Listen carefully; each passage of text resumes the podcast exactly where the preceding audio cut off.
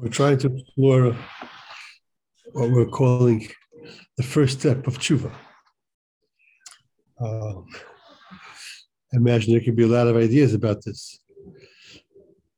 I think we'll see in the Chovos Halevavos something very novel, but we may discover that um, we may need introduction even to approach what the Chovos Halevavos calls the first step of tshuva. So I think it's um, a valid first step for us to focus on the definition. Tshuva is returning. Returning where? Of course, returning to Hashem, which requires having a good and correct understanding of what it means to be with Hashem. Uh, now, I don't mean to uh, uh, suggest that this presupposes that we were ever previously with Hashem to say we were returning. Or maybe we were never there, but that's where we're meant to be. So we need to understand correctly what it means to be with Hashem. And then see if we can find a way how to get there and uh, accomplish what will be called returning there where we belong.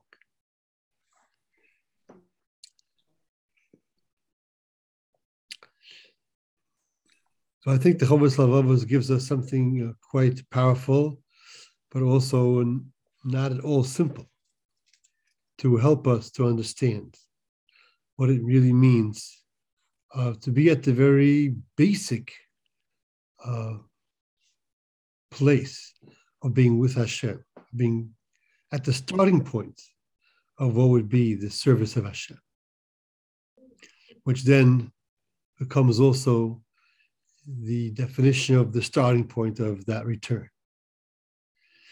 And the Halevavos pre- presents the question through which he uh, unveils to us something quite amazing. And he presents the question what is uh, the first step in the choice between a quality of humility or all the other good character traits that a person could have. Which comes first? Quality of humility, and the rest will follow, or first all the other good qualities, and then humility. Now that's quite a reasonable possibility, as we see in Yonah in Parshas Vayikra, where he says that Moshe Rabbeinu was the one who achieved that the highest level of humility, anav ma'od, because of the fact that he had all good qualities and he did not have the need to give himself any false sense of greatness to compensate for a feeling of deficiency based on being lacking in some other good quality because he had them all. In that sense, humility could be a product of all the other good qualities. But the Chovos Halevavos takes the position uh, very strongly that absolutely humility must be first. And we would have thought that the, the simple reason would be because it helps us to achieve all the other good qualities, which we do find in many good sources. A person is humble, he will not get angry, he will be more respectful of other people's needs, he will be able to put their needs before his own, and it could branch out into a whole variety of good uh, human interactions and good character traits. And that's 100% valid as well. But that's not what the Chovos Halevavos says is the reason why humility must come first. He says the reason why it must come first is because the very foundation, the very beginning of a person's being able to serve Hashem requires that he should be relating to Hashem as his master and to himself as a servant. For a person to truly be in any form of serving Hashem, And for anything good that he attempts to do, for it to be truly meaningful, it must be from that starting point of service of Hashem. And we're going to have to just work with that phrase for the moment. Of course, we'll come back to it very soon. In order for a person to be in a true form of service to Hashem, Hashem has to be in his experience, in his understanding, and in his heart, his master. And he has to be Hashem's servant. And he describes how these two um, definitions, so to speak, these two identities are mutually dependent because a master is only a master when he has a servant. Of course, Hashem is all powerful, but for Hashem to be a master in this world, there must be those that are his servants, that are in that role and of that nature and of that identity. And for a servant to be a servant, he can only be one if he truly has a master who is his true master. And for the master to be the master, the servant must give up all aspects of mastery. He has them someplace in his own personal life experience, then his master is not the only master in his life. He also has some mastery, and he will not be able to relate to his master in such a manner that he is nothing else but a servant. For the servant to be a servant must be total. That means that he relinquishes and he assigns all qualities of mastery to his master alone. And in this situation of us and Hashem, that would mean that Hashem is the sole master in my life experience. In that way, Hashem can be my master. And I am only nothing else but servant of Hashem. And to be that, I have to embrace that role and that identity. And nothing has to, can be there that will stand in the way. So that requires humility to the highest degree possible. As much as a person can acquire it, he will be able to perceive himself as the servant and Hashem as the master.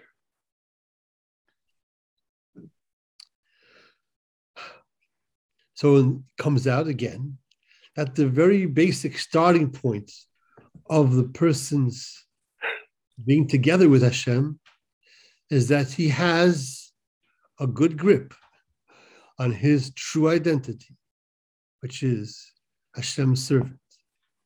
And he has the fullest grip that he can have on Hashem's identity in the world and in his experience, and that is that Hashem is his master, is the master and his master.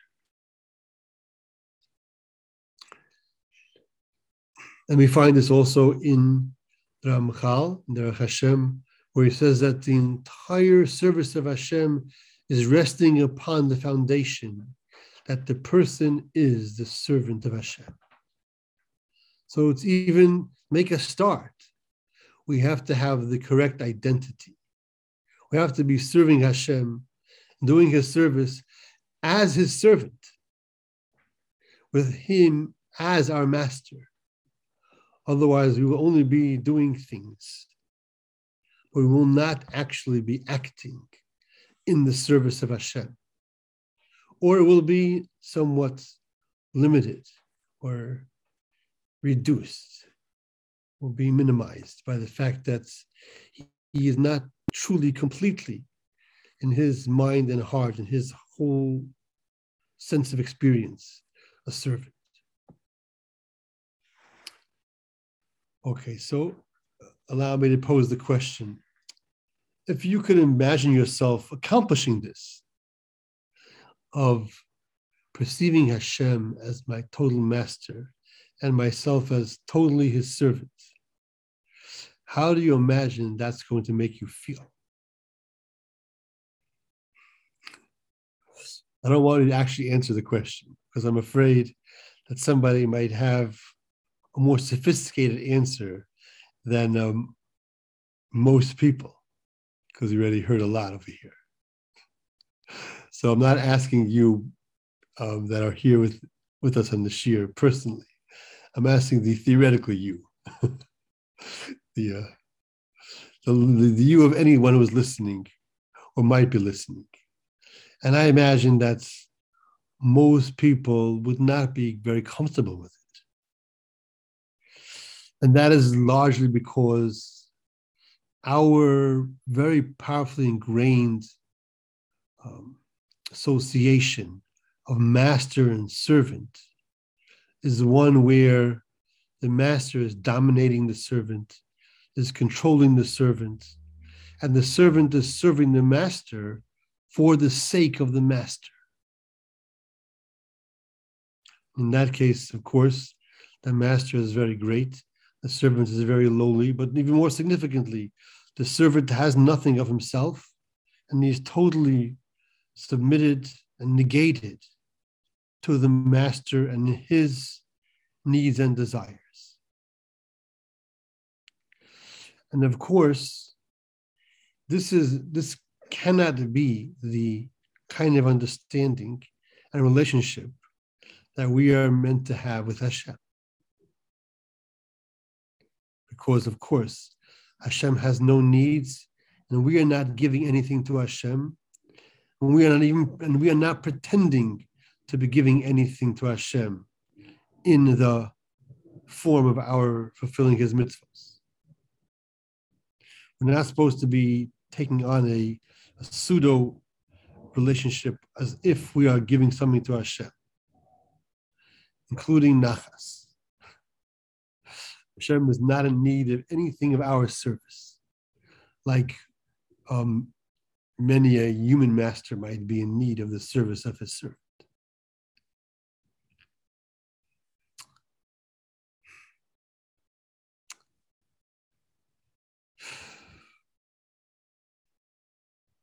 And really, the question then has to be posed then what role is this idea serving?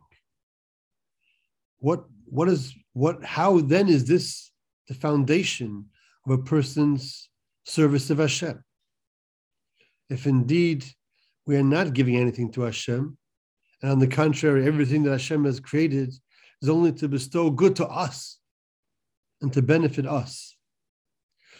So, what is the real value or nature of this definition of these identities of Hashem as the master and us as his servant?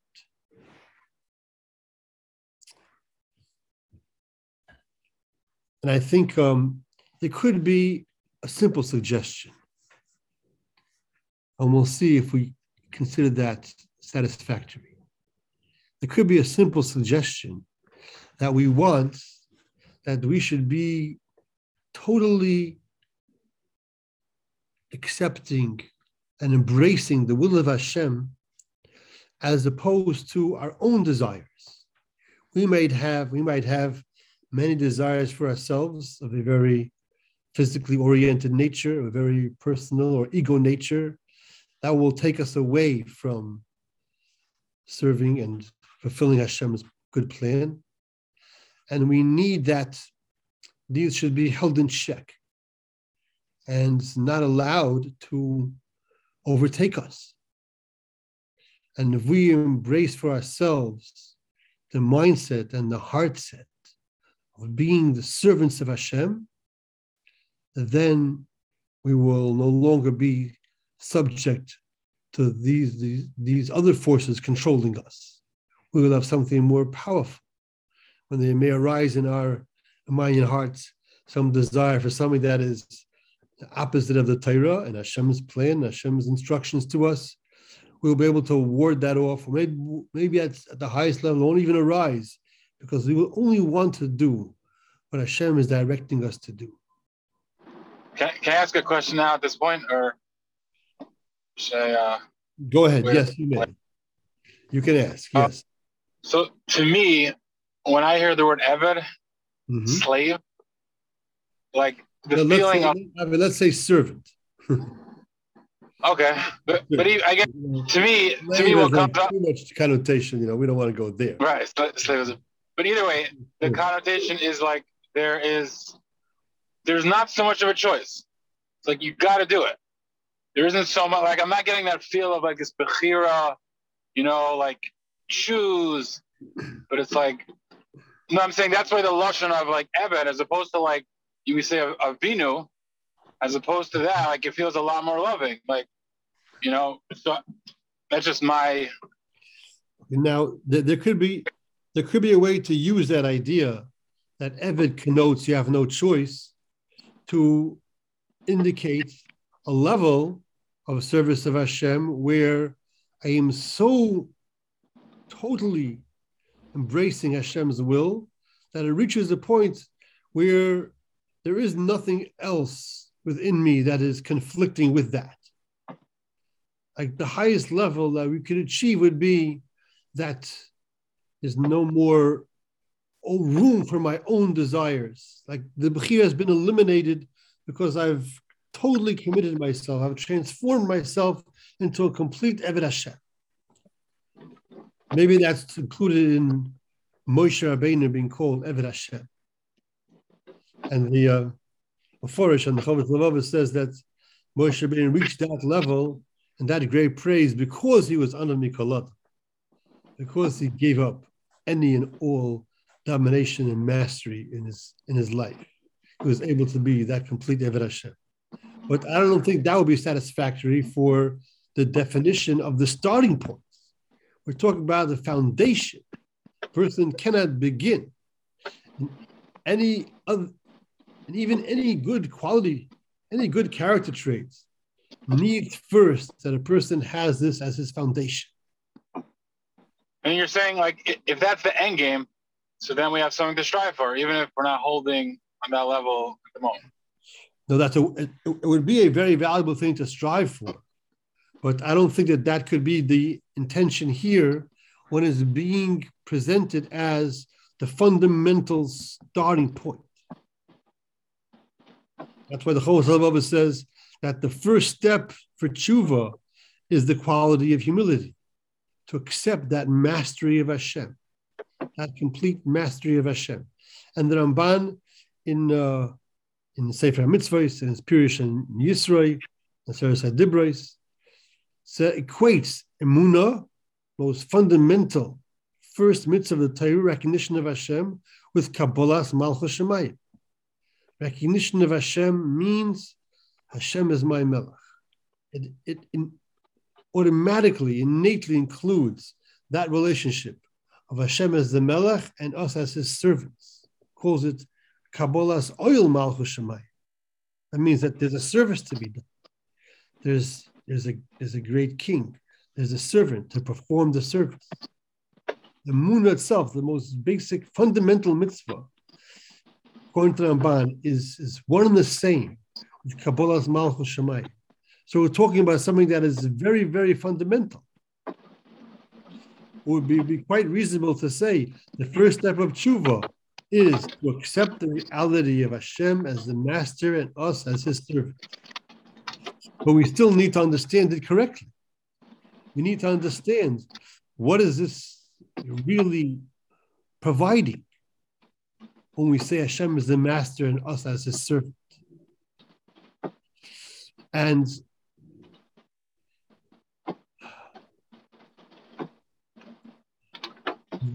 I don't really think that's it's adequate to say that it's for the purpose of our submitting our will to Hashem.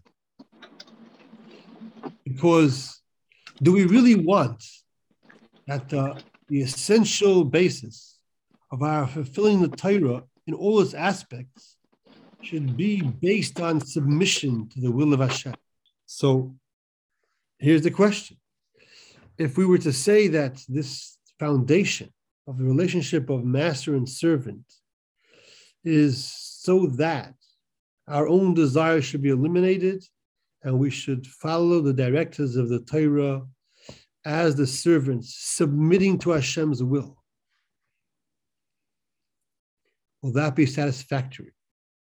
Will that be a true accomplishment of everything in the Torah? Is it even possible to accomplish everything in the Torah based on the submission to Hashem's will? Can it be based essentially, fundamentally, upon submission? So I think if we think about it, we will discover that there are critical parts of the Torah, primary parts of the Torah, that cannot be accomplished through submission. Because if we want to accomplish the great mitzvah of Alachta Bidrochav, Mahu Af Ata, Mahu Rachum Afatochan, Rachum, Mahu Chalon Afatochan, to emulate the ways of Hashem. Hashem's midas are not comprised of submission. Hashem is not being a rachum v'chanun, out of being instruct, instructed and commanded to be rachum v'chanun. These are the midas of shlemus of Hashem that are innately good. Hashem's midas emes, Hashem's midas harachmim, Hashem's midas achesed is because they are innately shalem. They are innately good. And if we are commanded to emulate the ways of Hashem, then it must be of a similar nature. That is within the person to be able to learn from and appreciate and understand and be amazed by and and want to emulate. So they cannot be being achieved and being acquired and being emulated out of submission. Because Hashem does not do them out of submission. So it cannot be that the fundamental basis of the fulfillment of the Torah is going to be giving up of our will and submitting to Hashem's will.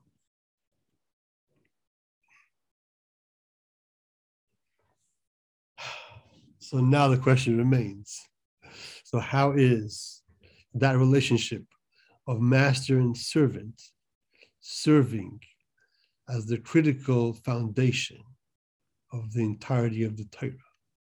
That is the first step in our being with Hashem, being connected to Hashem, and serving Hashem and returning to Hashem. Can I um, jump in for a second? If you're brave enough, go right ahead. Okay. For any bravery, I'm just going to point out that the okay. uh, Chovos seems to define Avdus as Hakniya ve'ashiflas lefanov. Says, Lo tiskayim ha'avoda min ha'adam le'elokim el ad she'kabel al atmo kol midos ha'avdus. And that is v'hein hakniya ve'ashiflas lefanov. So I don't really know what that means, but it doesn't seem to be. I mean, I guess that that could be different than what was initially being described as what it can't be, as submitting, but I don't know, Kania and Shifless. What what is that about? That's what it sounds like he's describing. So so the thought that I had about it was. I don't mean that as a kasha. I'm just like him just reading what he's saying and like that. That's how he describes it. So. Right, right. So definitely there needs to be that for there to be that relationship to put in place, to acquire, to, to be absorbed in the person, that identity of himself as the servant of Hashem. He needs that humility so that he can achieve the recognition that Hashem is the master and he is Hashem's servant. Because to whatever degree he is lacking that, he remains independent, he remains separate, he remains not purely a servant of Hashem. But I don't think this is just some kind of a device to enable a person to be connected to Hashem. That will help him to you know, have a close connection by calling Hashem master himself servant. This has to be the true, proper basis, the true compelling basis, like the Ramchal also says. It's all resting on one foundation that a person is the Eved. But if we're correct, that's surely not the entirety of the service of Hashem can be a product of simple submission to Hashem's command, Hashem's will, then how is this serving as the foundation of everything of the Torah?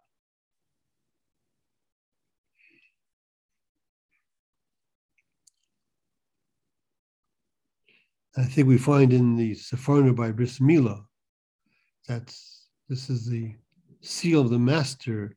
That's a constant reminder to a person to follow in the ways of the master.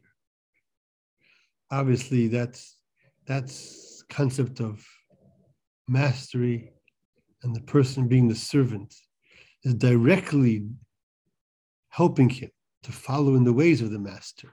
But ultimately, that following must be for their own good nature. It cannot be purely just a superficial kind of copying. It has to be within the person. Shalom Reb Meir. This is a treat. Thank you. So, uh, Shalom. This is uh, not not a simple um, challenge that we have here. But um, we shouldn't be uh, surprised by that or dismayed by that. After all, Mesilas Yesharim says that um, the greatest chachma is understanding the most fundamental inyanim of uh, Yira and Ava and Dvekus. So uh, it shouldn't surprise us or, you know, overwhelm us if uh, understanding the entirety of what it means Hashem is the master and we are his servant in the Avodah is not a simple matter.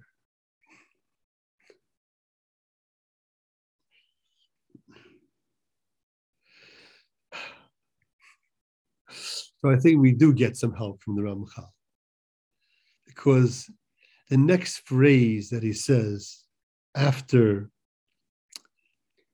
uh, that statement that the entire avoda is resting on the foundation that a person is the Eved of Hashem, he says, "Shenimsar loy inyan hazeh shel tikun habriya v'hufkad biyada."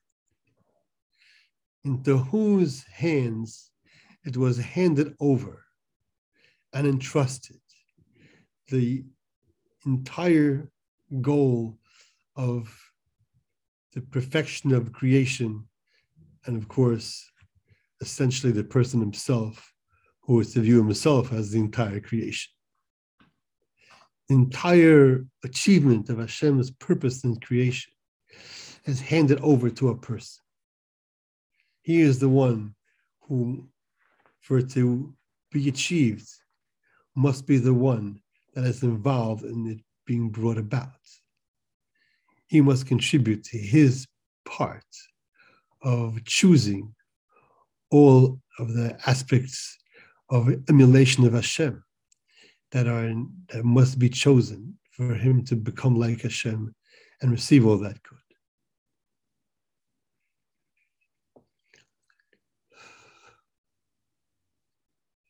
So, how does this help us?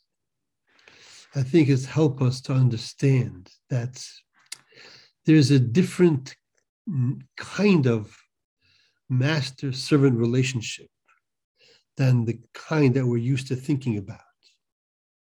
We're used to thinking about it in terms of, you know, one form, like we talked about, of the master dominating, controlling, and benefiting from the servant, or at least some kind of a complete submission to the great authority of the master the greatness and the authority of the master. but there could be a very different kind of a master servant relationship that we're not so familiar with. We only try to imagine. I don't know if you know we ever heard too much or read too much about it, or if it, you know, if it must must have existed uh, some some cases that we could learn about, but they're not so famously well known. So we can try to allow ourselves to employ good imagination. Is everybody ready? I want to ask you to try to imagine, uh, even in the human experience, someone so great, so noble, so exalted, so good, so wise, so caring, so devoted to others that you are yearning to be able to have a connection with that person. You are, you are hoping and wishing that he will arrive to your country and offer to be your king. you're hoping and wishing that he will choose your country to be the one that he will bestow all the good that he can bestow and enable the people of that country to have a connection with him and be close to him and learn from him and follow his example. And what would you want to be if you could only have the opportunity of course, you would want to be his devoted, beloved servant. You would want to be the one who he would be charging with carrying out every good mission that he has. The one who he would be teaching how to follow his ways. The one who he would be empowering to be like him and carry out his mission as of the greatest good nature. That will be a service that you would desperately want to be able to do. That will be a service that would be just um, delightful, powerful, will be amazing, will be invigorating, will be all consuming. Because in the process of that service, you will be connected to that great, what can we say, master, king, leader, teacher.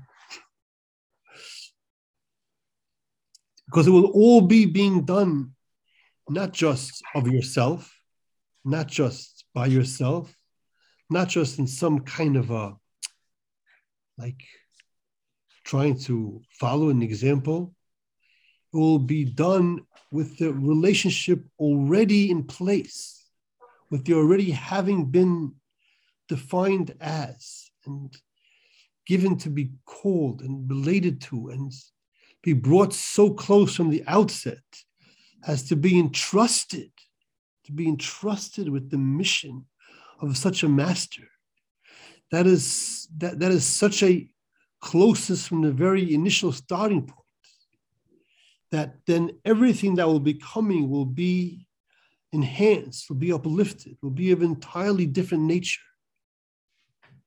It will not just be doing everything good, trying to be like that master, that great person. You will already be connected with him. You will be, you will be experiencing whatever you're doing as flowing from him as, as all part of his true, unfathomable greatness. So we will be of a whole different nature. will not just be embracing all the good that he shows, it will be embracing all the good that he shows to bring about his purpose of bestowing that good to you and the rest of the world. that will be a very, very different kind of uh, accomplishment of all that good. That will be one that is has as its starting point, as the foundation, all the good of the master that you are drawing from, that you are learning from, that you are trying to carry out, that you are emulating in the in as part of, as the achievement of that relationship where he is giving to you to be in his place, so to speak. That is such a closer connection. That makes everything that you're doing of a whole different nature. Is not essentially coming from yourself, it's coming from the master, which is where it can only come from. It's starting points. It makes it, it makes it of a, of a different kind of a compelling nature. This is compelling truth. It's not just, I recognize this as truth. This is the master's truth. This is the master's guidance. This is the master's direction. And what is he? He is of perfect goodness. Oh. So then it's not just I see it as good, it is absolute good. The good of this master is absolute. So when I engage in carrying out his mission, I'm engaging in the, the, the mission that comes from this master. That's the mission from the source of absolute goodness and truth. And it is of a whole different kind of experience. So a person is not supposed to come to emulate Hashem from his own recognition of a personal nature. He's supposed to first know there is a creator, which is Hashem, in all of his greatness, in all of his goodness, in all of his perfection. Hashem is the master.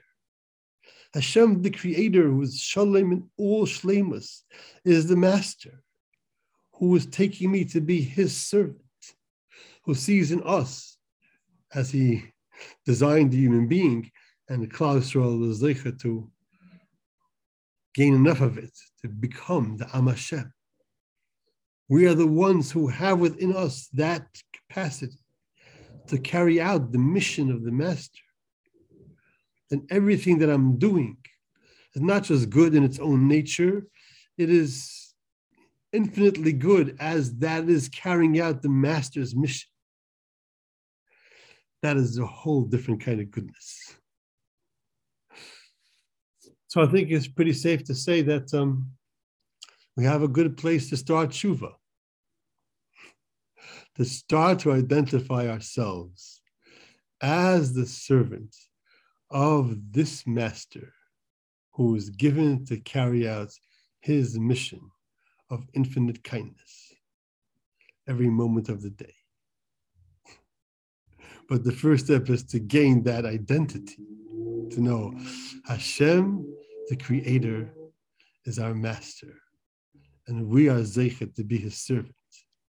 But if I have any mastery in my life, then there's a blockage. Then I have a dual identity. Yeah, I'm also serving Hashem, connected to Him, but oh, I also have my own little corner where I'm separate from Him, where I'm a, I'm also a master. So I need to give up all mastery, be able to absorb this identity. What am I? Servant of Hashem to carry out His mission what is his mission? Infinite chesed, the maximum that can be bestowed. That is our mission, which Hashem has entrusted to us. How? By becoming like him. But that process of becoming like him is also founded upon connection with him, awareness of him. Bring about his good we're going to become like Hashem to bring about the good of Hashem. Not just because it's good, which it is good. Not just because it's good right now in the moment. A person could do amazing chesed right now. It's chesed for one moment. Hashem's chesed is chesed for eternity. Hashem doesn't want us just to be good right now, in this moment, or 70 years, or 120 years. Hashem wants us to be in a state of goodness forever. So then, when we are doing chesed, we are doing eternal chesed. When we are perfecting ourselves, we are performing eternal chesed by carrying out the chesed that Hashem wants to give, which is eternal. And we are in context with Hashem and His chesed, which is eternal. That is that is infinitely greater than the best good midas that we could have in this moment. So that requires the full, complete recognition of Hashem, the Master, as the Creator for the purpose of the creation. There's no creation without the purpose. Never let yourself think about creation and Hashem as the Creator without including the purpose of the creation. And Hashem will be the Master with His purpose. Will be his, we will be His servants to bring out His purpose. Oh, what kind of life is that going to be? It's like tingling. if we could, if we could stay in touch with it, it'd be like not describable. Could you? Yeah, when, when Arizal said he his his madregus to reach him the simcha they did a mitzvah with. Otherwise, to get like the slightest, the slightest inkling. What was the simcha of the Arizal in doing a mitzvah? okay. Okay, may those nods really mean a lot to me. go ahead, Yehuda, go uh, ahead. Can you describe what, what would I be missing if my perspective was just okay, here's the Torah. The Torah is what's good and I believe that because I believe that Hashem is good and the um, ultimate, um, not just barometer, uh, but the, the definition of telling me what is truly good. Um, and he's telling me that this is what's good for me, and therefore I want to do it. And I'm happy that he told me about it, and I'm happy that he's there, and that's what he is and hmm. that's the whole story. What what what do I need to? Because then trusted it to me for. Because in that mindset, you're you're somewhat or significantly limited by as much as you can perceive and value of of yourself.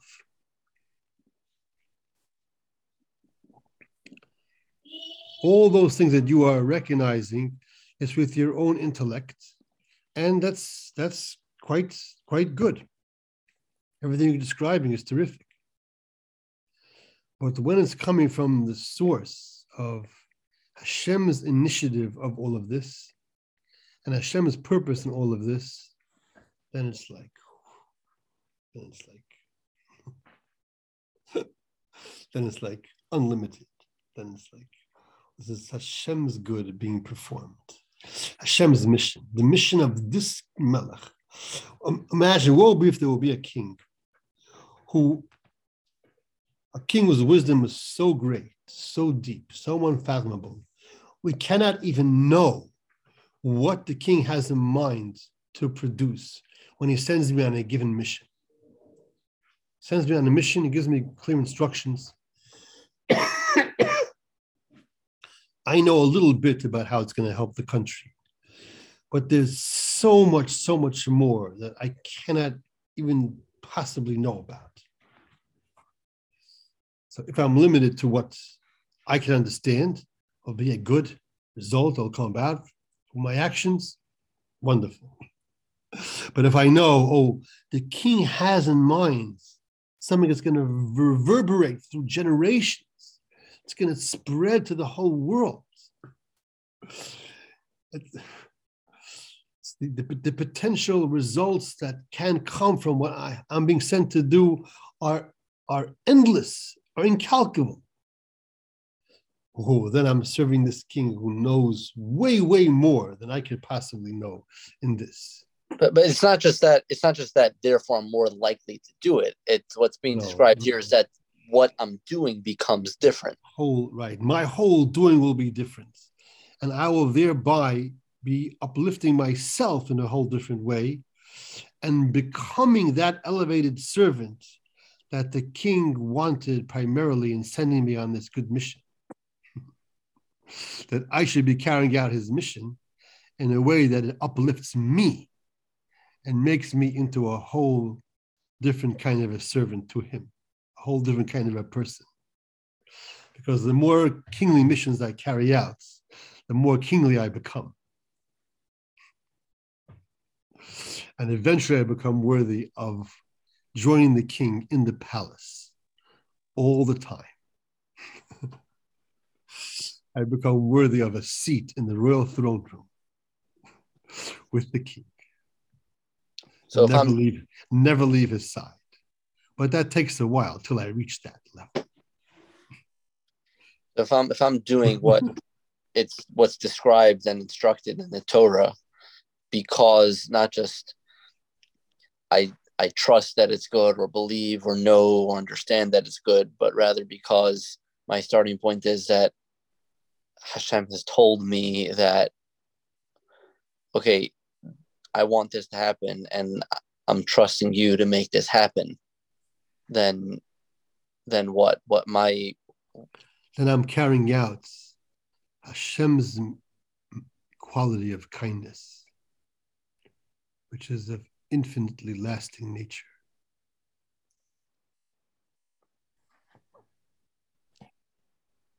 So, Rabbi Schmidman. Yes, Byron. Yes, go ahead would it be something to think about?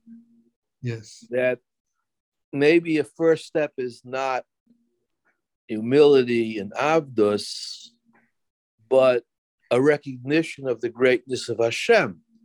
Like you explained, when you try to put it into physical terms, what what created the need and want to be that evidence was, wow, that person is unbelievable. So right. wouldn't it be an important step, even before Eved, to try to come to the re- understanding of how great Hashem is, which would then make it easier yes. the yes. next step. Yes, abs- absolutely. Absolutely. That is absolutely necessary. And um, I hope that uh, that was covered in the Sefer Chovos HaLevavos in Shaar HaYichud and Shaar HaBechina. where we were given some of it we don't even learn, but you know, given to understand. say the parts, the parts that we're supposed to pretend to know. Given, or the, thoughts, the parts we're supposed to pretend that we didn't learn, but really we're supposed to learn, but pretend we didn't learn. Everyone has to learn it, but pretend they didn't learn it. I once started, but I stopped right away. But um, but of course, what you're saying is absolutely correct because I have to first know the master that I am now undertaking to be the servant of. So this is all the process of becoming to start to serve the master and creating within myself that identity of the master servant. But of course, we must know as much as we can who the master is. Absolutely. Does that, does, that, does, that, does, that, does that make sense? Yes, yes, yes. Thank you. Thank you. Okay, absolutely. Absolutely. 100%. Mary, you had a question. I had a question, but maybe a point or a uh, comment. Sure, sure. When, when Shmuel commented, like I was shaking my head, what was going through my mind as you yes. were describing this, yeah, was I wonder if you know we don't really get the master servant relationship. We're Americans, and we give to us freedom. Like the master idea of serving a master is so opposite, and, and like more than that, I think we're like we think of the white the white slave owner probably and the black Eved that was just killed and beaten and his hmm. family was split up. So that's not a chesed. That's not a master that you want to serve. No, it's a so, very big challenge, very big challenge that we have. This negative association, hundred percent. So what what what what what what Rebbe was describing made me think of something else. And like I shook my head because I was like hearing this and I was it hit me like everything that Rebbe's describing in in a modern way would fit another wonderful thing that we all would love. Mm-hmm. If Ramosha Feinstein or the Rosh Yeshiva came, and and that you know they're already great, great Talmid Chacham, and they say, "I want you to be my gabbai." I'm this. I'm a. They're known as phenomenal. Chaim Brisker, phenomenal Baal Chesed. My mission of Torah and Chesed, and you're going to come and be my yeah. gabbai. Excellent. We we I think everything Rabbi just described, we would feel. I want to be part of the mission. He loves me, so he wants me to grow. But I couldn't disappoint him, and I gotta and I gotta further the mission. And the furthering the mission helps me and helps him, and and everything like that to me. I'm thinking, like that to, that to me would be so inspiring if Moshe Feinstein came and I could join his mission and I could be in a certain sense his his servant, if you want to call it that. Right. right? We'd all love that if we were uh, Shimon right. Shal or whoever, you know, right? Imagine. And I think uh, everything Rabbi described to fit that. Following that, what would be if, it, it, in, in like a, sort of simpler kind of form, more like focused, if Moshe was giving the shiur, and he knew that there were many Talmidim in Yeshiva that can't really understand it only by hearing it from him. They need somebody who chops it really well, who can give it over to them. And he asks you to be the one, to be like that, that conduit, to bring all the beauty of the Torah to these Talmidim. Will be like, oh, amazing. so in a similar way, and then of course they'll be great for you because you'll be learning it so much better and become so much closer to him and learning from him in every good way. So we have to do it 100%. We have to find Mishalim for ourselves that can be sort of a bridge that can help us to reach it. So finding the right Mishalim is a is quite a accomplishment. And, uh, you know, I'm uh, encouraging that very much. So to, to, be creative as we could be, to find the Mishalim that can help us and then use them as even a stepping stone to reach like the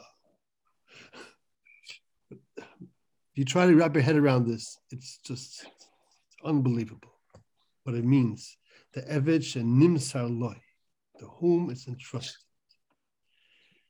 it's beyond belief